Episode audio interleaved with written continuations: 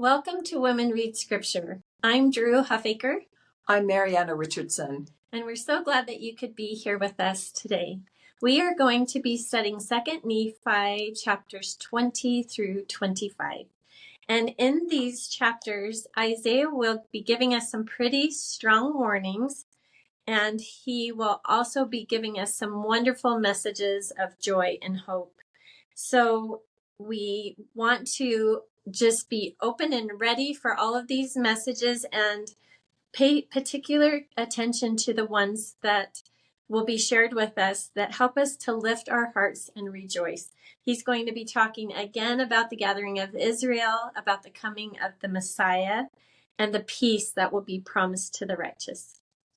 Well, let's start with peace, because we need peace. So I think that's a really positive way to start. And it's interesting here in chapter twenty-one, we do have an, uh, a beautiful vision of the millennial day and how peaceful it will be. And a matter of fact, I'm, I'm looking at verses six through nine.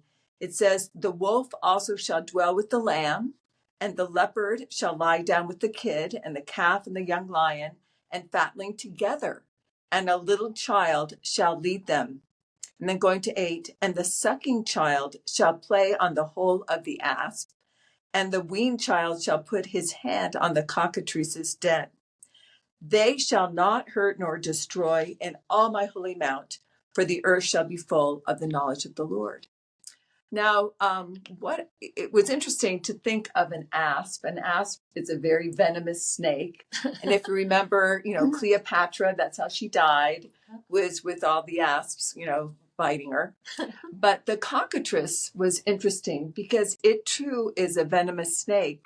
But um, historically, it is, uh, I think of Harry Potter and the, the basilisk. It's actually a basilisk which can kill by just the gaze. What? Just gazing into their eyes.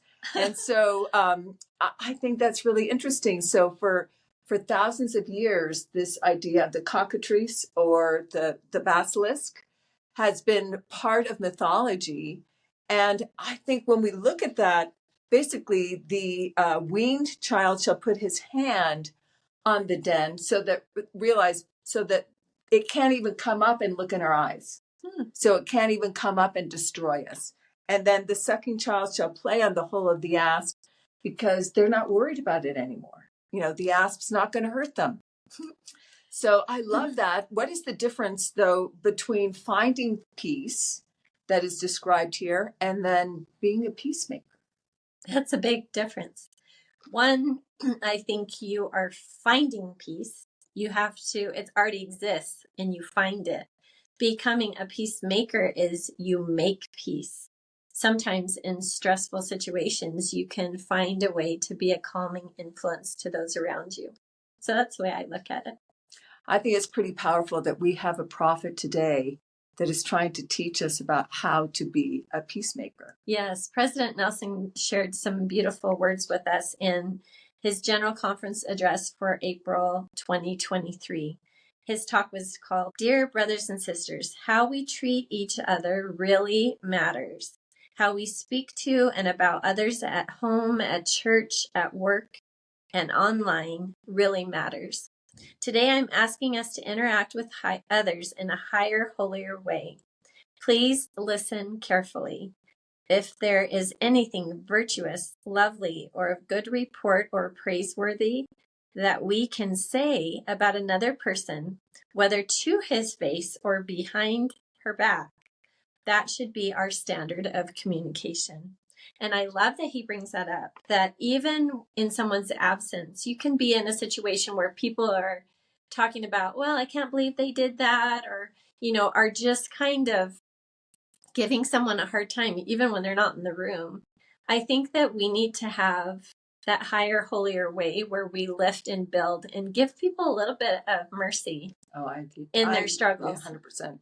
I would hope people would do the same thing for me. And so I, I love that, that we need to have that holier way of communicating face-to-face and even when we are not in the presence of those people that we're talking about. So the other thought that came into my mind was the people after the Savior came. in the Book of Mormon in Fourth Nephi. And I was reading how they lived in peace, because that's what Isaiah saw as living in peace. And so what does that look like? And we have this great description of what it looks like. And I don't know about you, but I'm really excited for that time. It just sounds so wonderful. Um, he says, and it came to pass that there was no contention in the land because of the love of God, which did dwell in the hearts of the people. So you're not going to backbite and gossip and do all those things. And there was no envyings, strifes, tumults, whoredoms, lyings, murders, any manner of lasciviousness. And surely there could not be a happier people among all the people who had been created by the hand of God. And there were no robbers, murderers, neither were there Lamanites, nor any manner of ites, but they were in one, the children of Christ and heirs to the kingdom of God. And how blessed were they. I just love that, to think about how the Savior became the center of their lives. And because the Savior was the center of their lives, everything else just fell into place. You know, people were not contentious. They were happy. They were loving. We were all one big happy family. And there was never a more happier people when we were all getting along. And isn't that true? If you're in your own home and one person is grumpy, oh, definitely. it it is it kind of spreads like a virus throughout the family. And if everyone is happy, what a wonderful, blissful place that is to be. Oh, definitely. I look forward to those times. I can't wait for the whole world to be like a happy home. Yes, that's great. That's great. Go ahead. So as we move forward in our uh, discussion today, let's go to Second Nephi chapter twenty-one, verses nine through twelve. And the important thing to remember about Second Nephi twenty-one is it's similar to Isaiah eleven in the Bible. And when the angel Moroni came and visited Joseph Smith, this is one of the chapters that was quoted to him. And he said that it was about to be fulfilled. So let's look in Joseph Smith History, chapter one, verse forty. It says, in addition to these, he quoted the eleventh chapter of Isaiah, saying that it was about to be fulfilled. He quoted also the third chapter of Acts, twenty-second and twenty-third verses, precisely as they stand in the New Testament. He said that our prophet was Christ, but the day had not come when they who would not hear his voice should be cut off from among the people, but soon would come. So what is he talking about? What is about to happen? And it's something that we've been talking about in the last few lessons that we've discussed, and that is the coming forth of the gathering of Israel. And we all have a very vital role to play in the gathering, don't we? We do. And especially as women, I think sometimes we, you know, we think that might be a, a man's job, but it's not. It's our job as well. And a matter of fact, President Nelson in two thousand eighteen October conference talked specifically to the women and asked us to be very much a part of this gathering. He gave us four invitations that he wanted us to do. And I know it's been five years since these invitations happened, but hopefully we can reinstitute them into our lives. The first one is he invited us to do a ten-day social media fast. And now I can remember doing it five years ago, but I think it would be good for us to do it again. So yeah, and wasn't that interesting? So what did you find when you gave up social media for a few days? Well, President Nelson does talk about how sometimes social media brings negative thoughts, negative thoughts about ourselves, but also negative thoughts about others. And that in order to gather Israel, we have to be happy. We need to be rejoicing. And social media sometimes brings us down. Well, and the thing that I noticed, because I did it, all of our family did that social media fast. It was interesting because when we first wake up, we, at least I, look at my phone for one to turn off the alarm that's going off. But then sometimes you look, did somebody leave a message? Do, is what what's the calendar for the day? And then you get sucked into that feed and looking at social media, and immediately you're drawn kind of to the world a little bit. And I thought it was interesting when we didn't have that distraction, how much more focused I was on the Lord and thinking about things differently in my life. Oh, I love that. The second invitation was to read the Book of Mormon. Now, we're doing that, which is wonderful. So keep it up. Keep it up throughout the entire year. Third is to establish a pattern of regular temple attendance. And I know we talked a lot about that last week, but hopefully we'll continue doing that as well. And then fourth, he asks us to participate fully in Relief Society. Now, I why do you think he had that fourth invitation?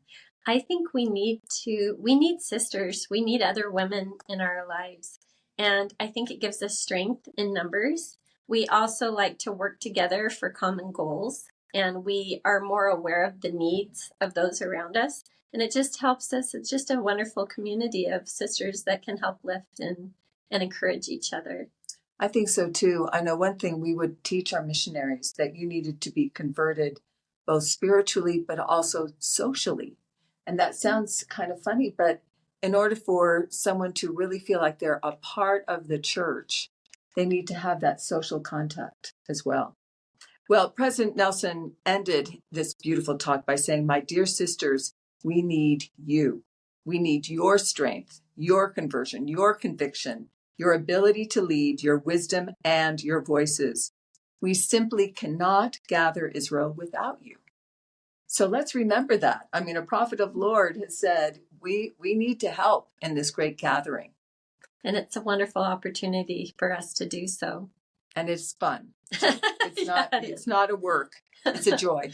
So yes, I love that there's so many fun things that we can do to help gather Israel. And as I was thinking about it on the way over here, I was thinking, um, like you said, we can we can use social media, though, in positive ways. We can po post quotes about the Savior Jesus Christ, or pictures or images of him. So as people are going through their feeds, they get that little bits, those little bits of inspiration. We can go to the temple. We can express feelings of gratitude to those around us so that they understand that we realize where our blessings come from. It's not our own doing. It comes from the Lord.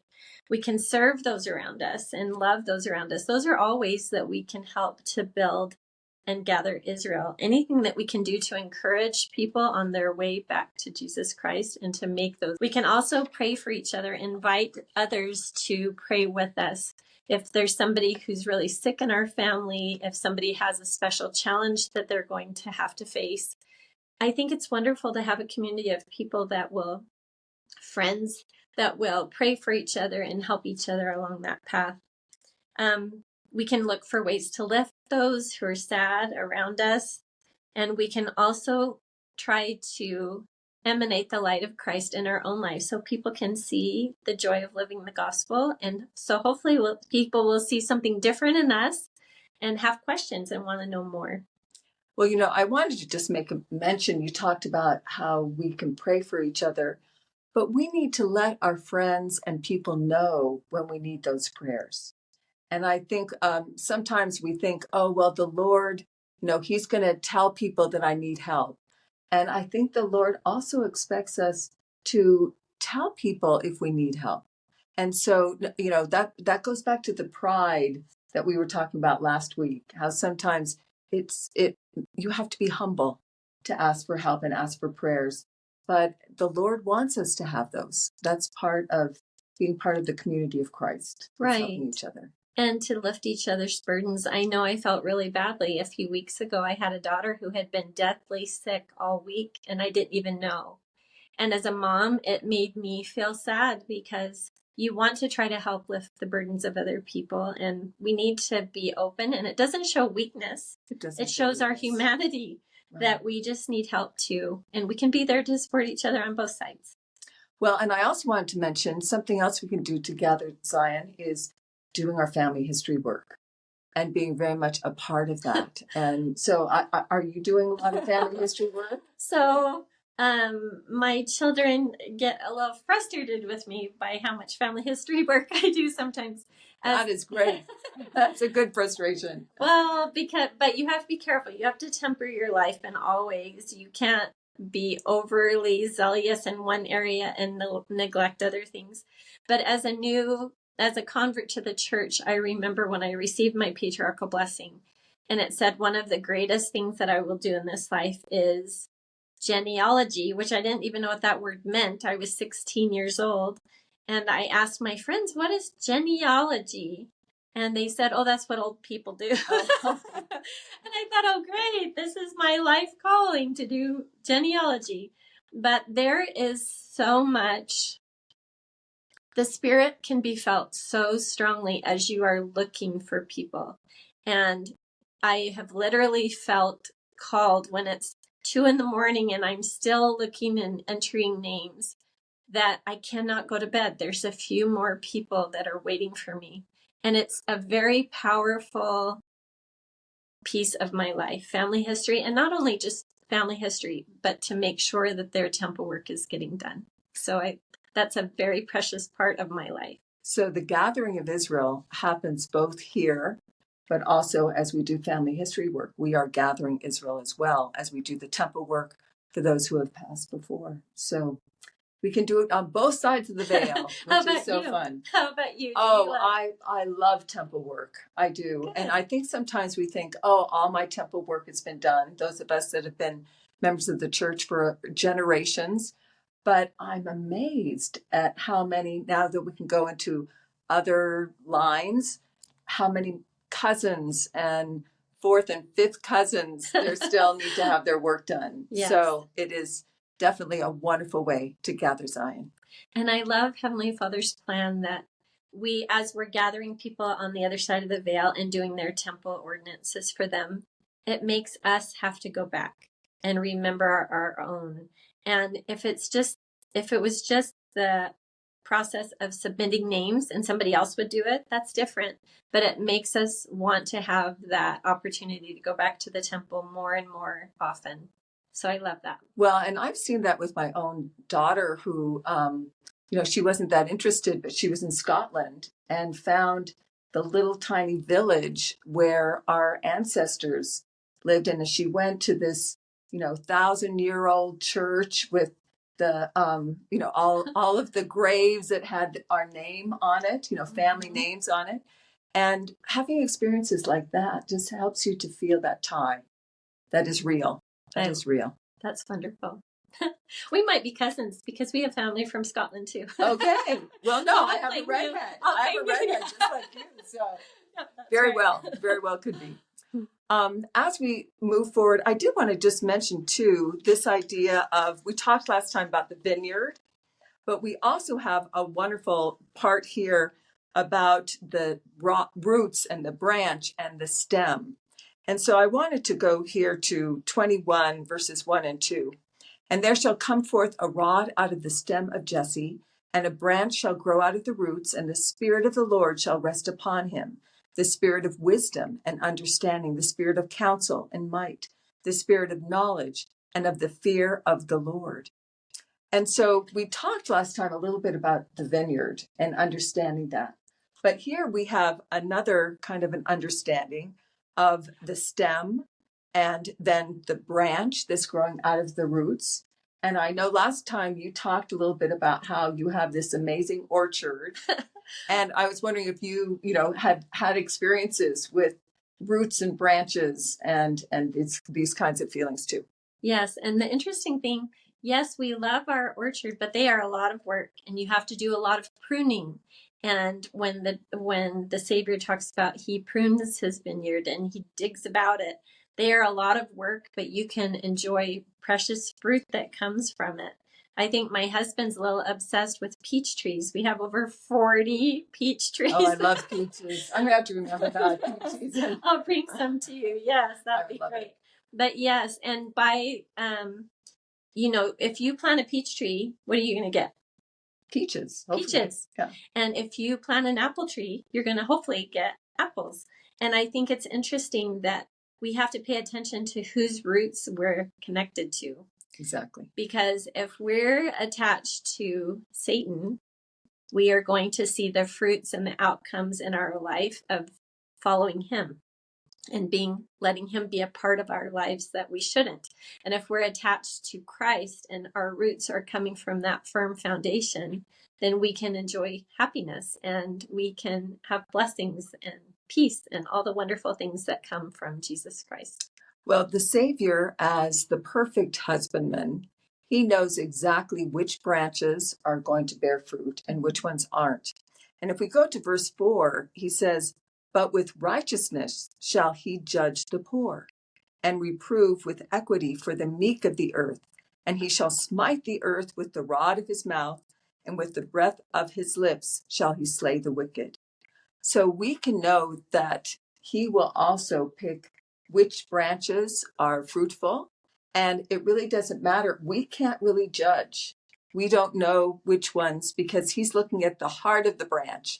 He's looking inside to see which one is really bringing the fruit that he wants. And so I love that idea that he is the righteous judge and that he will be the one that judges. And we have to be careful not to judge exactly. others, because we don't know where people have come from. We don't know the difficulties and challenges they have. And we should just pray for them and just put it in the Lord's hands that he will take care of it. And he will be the righteous judge. He'll give us as much mercy as he can. And he will always beckon, and no matter what we've done in our lives, he calls us back. So it's never too late. Well, in this life, we can have that chance to repent and change. I agree. And another thing to think about when we talk about the gathering, I know that all too often when we see someone, we might judge in our, our minds and in our hearts saying, oh, that person doesn't look like someone who would want the gospel. And I had an interesting experience in Brazil where there was this young man who came into the church, you know, just interested. And oftentimes we would have the churches just open during the day and people would just wander in trying to see what this building was.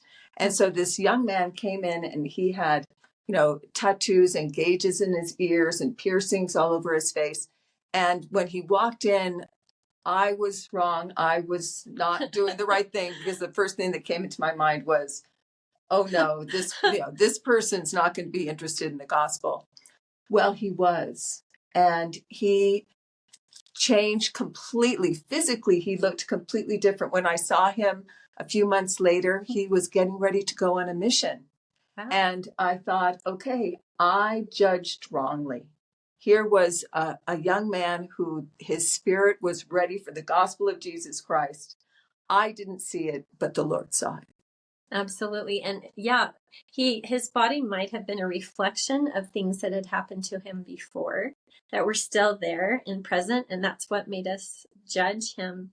But thank goodness that the Lord judges our hearts. And I think we should celebrate. If someone like that walks into church, we should think, they're here, and there's a reason why. They want to learn more. They want to see what things are all about, and that should be a wonderful invitation to have them there. Well, one of the things that we talked about last week was symbols, and one of the, the main symbols for, for these uh, chapters that we're talking about is the symbol of Babylon. Babylon is talked over and over again, but it's also the destruction of Babylon is talked about. And if we go to chapter twenty-three, I'm looking at nineteen and twenty. It says, "And Babylon, the glory of kingdoms, the beauty of the Chaldees' excellency, shall be as when God overthrew Sodom and Gomorrah." And think about what happened to them. Yeah. Not good. "It shall never be inhabited, neither shall it be dwelt in from generation to generation." Now, Babylon, when we think of the millennial day, if we think of spiritual Babylon, what's going to happen to spiritual Babylon when the Savior comes the second time? It'll be destroyed. It will be completely destroyed, and no one will inhabit Babylon again. Mm-hmm. The other thing that I thought was interesting, in chapter twenty-four, we have another symbol.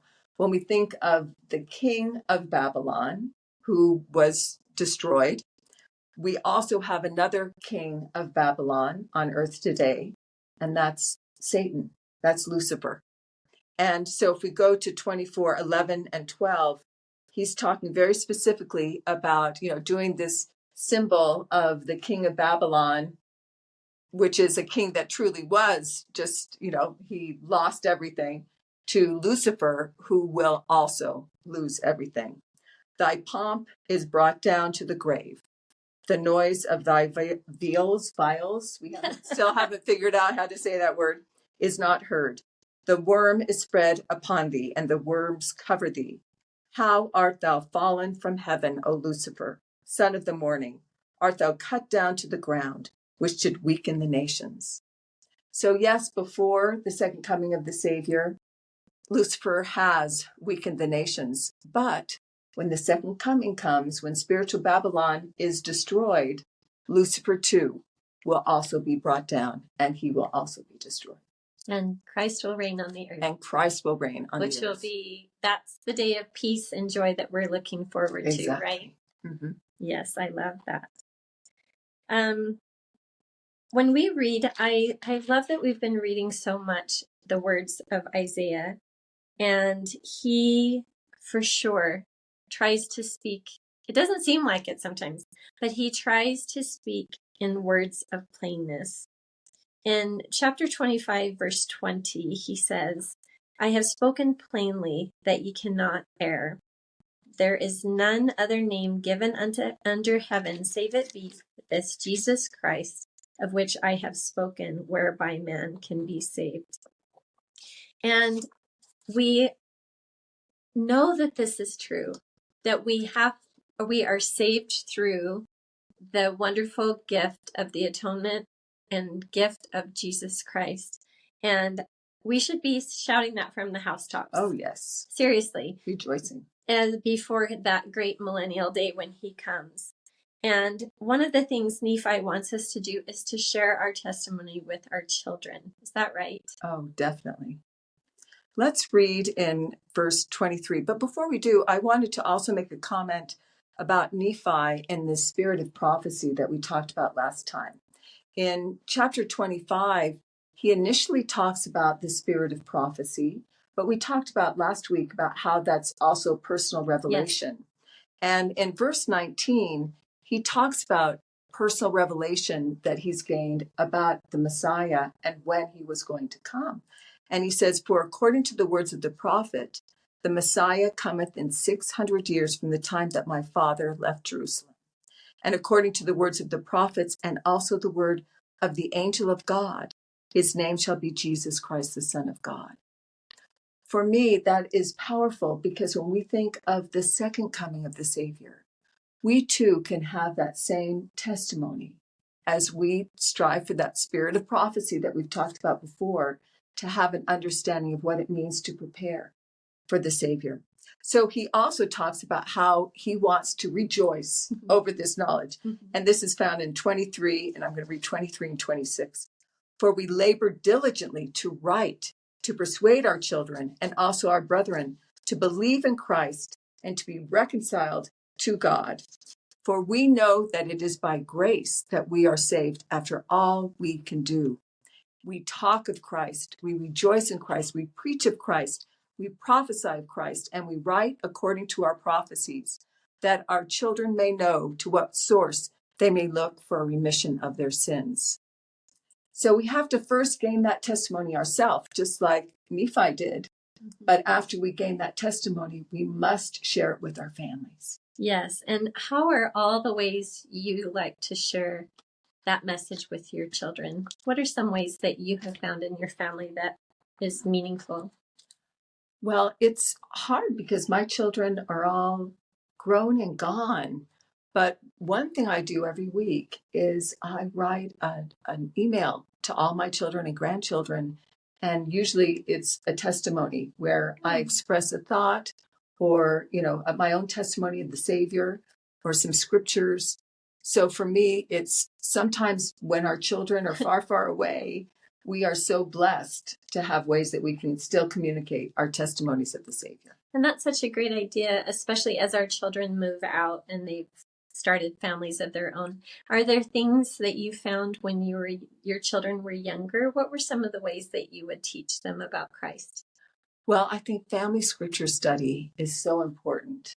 And I know we had um, lots of children. Our twenty-two children were, I mean, our twenty-two, it felt like it was within twenty-two years.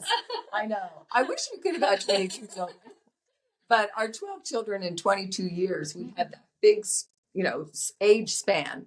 And so we had to read scriptures multiple times in the morning because we had, we, we lived back east and then also in Seattle. And so they had early morning seminary. They didn't have the opportunity to have it during the day. Yes. And so they had to leave early, early in the morning, but my little ones would not be up at that time. So we read scriptures with them. And then we read scriptures with the elementary school children. And then I would do a completely different scripture study with my preschoolers. And so sometimes it means doing it multiple times a day, but we need to have daily scripture study as a family. I think that's wonderful. And I'd never thought about that. I did, I wasn't smart enough to have it as separate scripture study sessions. We would just wrestle all of our kids. And there was a twelve-year span. Our six children were born over those twelve years. And we would just, it was hard though, because you had to try to adapt the message to be simple enough for the younger ones, but deep enough for the older kids to get something out of it. But as I thought about other things that we can do, um, one of the things that we did is we loved the scripture videos. Oh, the ones that we have now. Yes. Are fabulous. Yes. They are so amazing. Yes, they are. And it makes it come alive for them. Even as an adult, I love to watch those videos. And they, the church has created videos for adults that look like they're regular people. And then they also have cartoon, you know, cartoon characters telling the stories for really young children. But that is another way we can study the scriptures and teach them of Christ. We can also do other, a little bit more subtle um, ways. There's different different ways that we can teach them about Christ. And one of those ways I thought about is simply putting up pictures of him in our homes so that every day they go down the hall or they're going into the kitchen or family room and they can see that. And I think it's important to have a picture of the Savior and of the temple in each of their bedrooms. So that's one of the I first think so things too. That they see. Um, we can also fill our homes with music, music that's inspiring, that has messages of Christ. So when they're eating breakfast or doing different things, they can hear that be- the beautiful words and truths of Christ. Um, like you said, we can have family prayer together and make sure that that's meaningful, that we express our gratitude and our children hear us saying, Heavenly Father, we're so grateful for the blessings and we know that you helped us. When we needed this specific thing, we saw that and thank thee so much for helping us with that. And our kids learn to trust him and to want to pray. Um, in our conversations, we can share our love for him and our experiences. One of the things I love about my family that's from the South, they are not members of the Church of Jesus Christ of Latter-day Saints, but in the South in general, I love how openly people will say, praise the Lord. And they will say, you know, they are so thankful and willing at any time to speak of Christ. And I just think we can learn so much from that example to make it, everyone knows that we are believers and we want to point to him for all of our blessings. Um, I also think that we can live as disciples of Christ, so others can see and learn of Christ through our examples. Like we said, attend the temple. And I think it's also important that our children see that we try to do our very best in our callings and not just see us busy, but to take the time to explain to them why. If we're taking dinner to someone who just came out of the hospital, we can say, Heavenly Father wants us to take care of each other. And this is an opportunity that we can take care of Sister Jones. And so would you help me do that? And then it's interesting how they will look at those opportunities completely different if they realize the why. And it's not just they're taking my dinner and my cookies that mom made, but it's it's an opportunity to serve and that the Lord's counting on us to do that. Well, and we also need to do it with happiness. You know, instead of like, well, we're doing it, we're complaining. I can't believe that I have to make this meal for somebody else. But um, I, I loved this so much in terms of uh, in October two thousand seven, which I know was a while ago, But I just remember this talk so vividly. We had just sung as a congregation W W Phelps' um, beautiful song, Now Let Us Rejoice. And the words are, now let us rejoice in the day of salvation. No longer as strangers on earth need we roam. Good tidings are sounding to us and each nation. And then Elder Uchtdorf gave an amazing talk about, have we not reason to rejoice? And he says, he asks us very specific questions, and he acknowledges the fact that life can be hard, that sometimes when you're making a meal for someone, you don't feel like it, but that's not the point. The point here is, how does this affect us as members of the Church of Jesus Christ of Latter-day Saints? This idea of understanding that Christ is truly our Savior. Are we living with apprehension, fear, and worry? Or have we, amidst all our challenges, not reason, have not reason to rejoice?